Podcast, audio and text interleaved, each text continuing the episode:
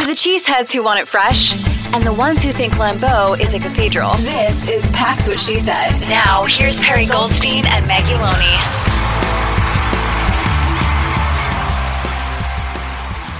And when your bottom of the barrel offenses are picking you apart, it doesn't matter how good your skill players are, you're going to lose. Yeah, and that's one of the things that I was I was curious your thoughts on. I've been thinking about this a lot, and it seems Rhett is also thinking about this quite a bit. Who has joined us? He's also um, they lost, as he should be.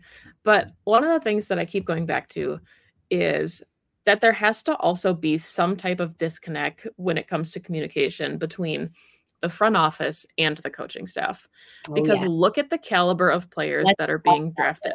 You've got Jaire Alexander. Just for fun, I pulled up his scouting report, and I know that he's not playing right now, obviously, so that could be part of it. But one of his key traits from Lance Zierlein was communicative with teammates, aggressive attacking the catch point.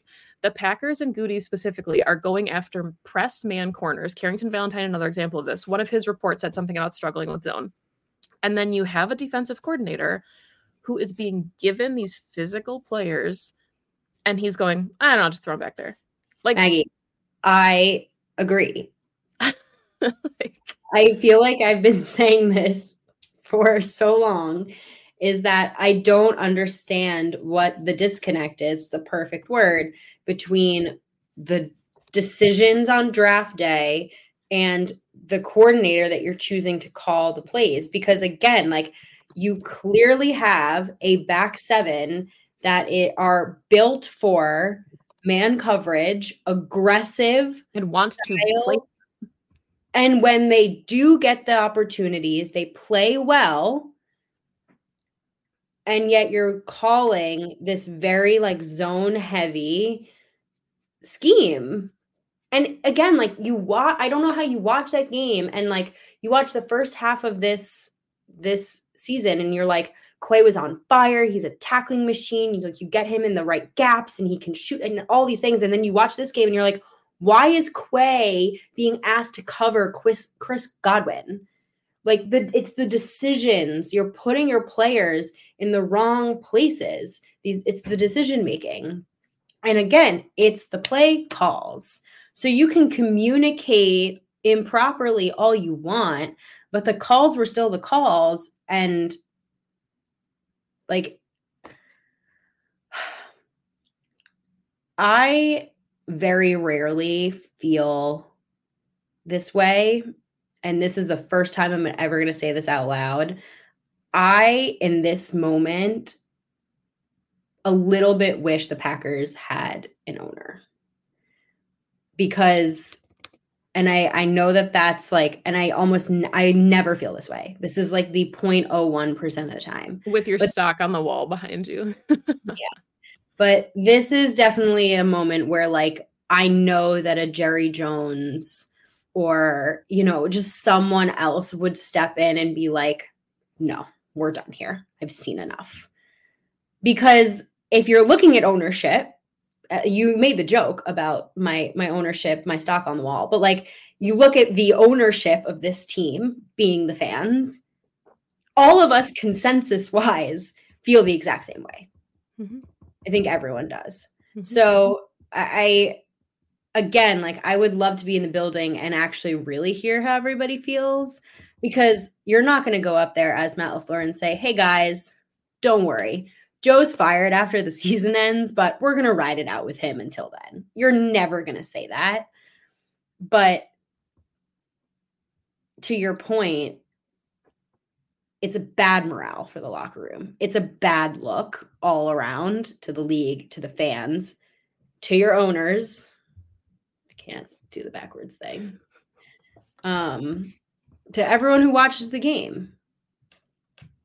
I I'm curious your your thoughts on this because it was very expected and predictable that Matt LaFleur was going to come out there. And you know, we've talked about LaFleur being not the biggest rah-rah guy, doesn't really shake things up. I'm curious if your perspective on him as a coach has changed at all because I I'm trying to give him the benefit of the doubt and just understand that he's in a really precarious position right now where there's not there's not really a right answer, I think. As much as we're all clamoring for Joe Barry to leave, if he truly does not feel comfortable with anyone taking over, then that's putting his players in a worse spot. Like they're yeah. going to go out there and play worse, and the performance is like, I think it's a rock and a hard place for LaFleur. But the concern then stems from if you have so little trust in Joe Barry and your defensive staff that now we're talking about I need to devote more time to that room to be in those conversations, to help on communication. And now your offense that you are developing, they're the they're the young guys. We said all offseason, right? Like the defense was going to have to carry the heavy load.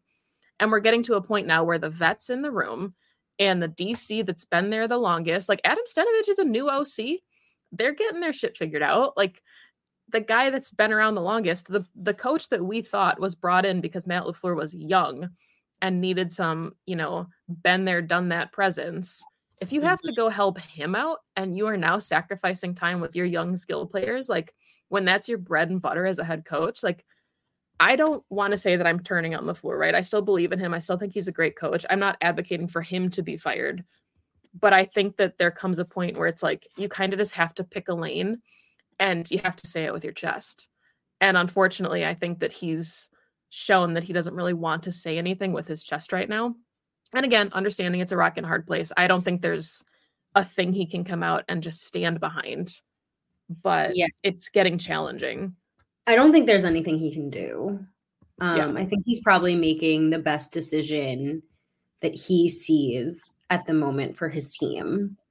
And I think a rock and a hard place is probably the best way to put it. But I agree with you. Like, I mean, you put it perfectly. I don't think there's a better way to say it. Like you are leaving the side of the ball that's your bread and butter, where your skill set is. You are an offensive minded coach to go assist the guy that you hired to run your defense, who's been doing it for years, poorly, but years.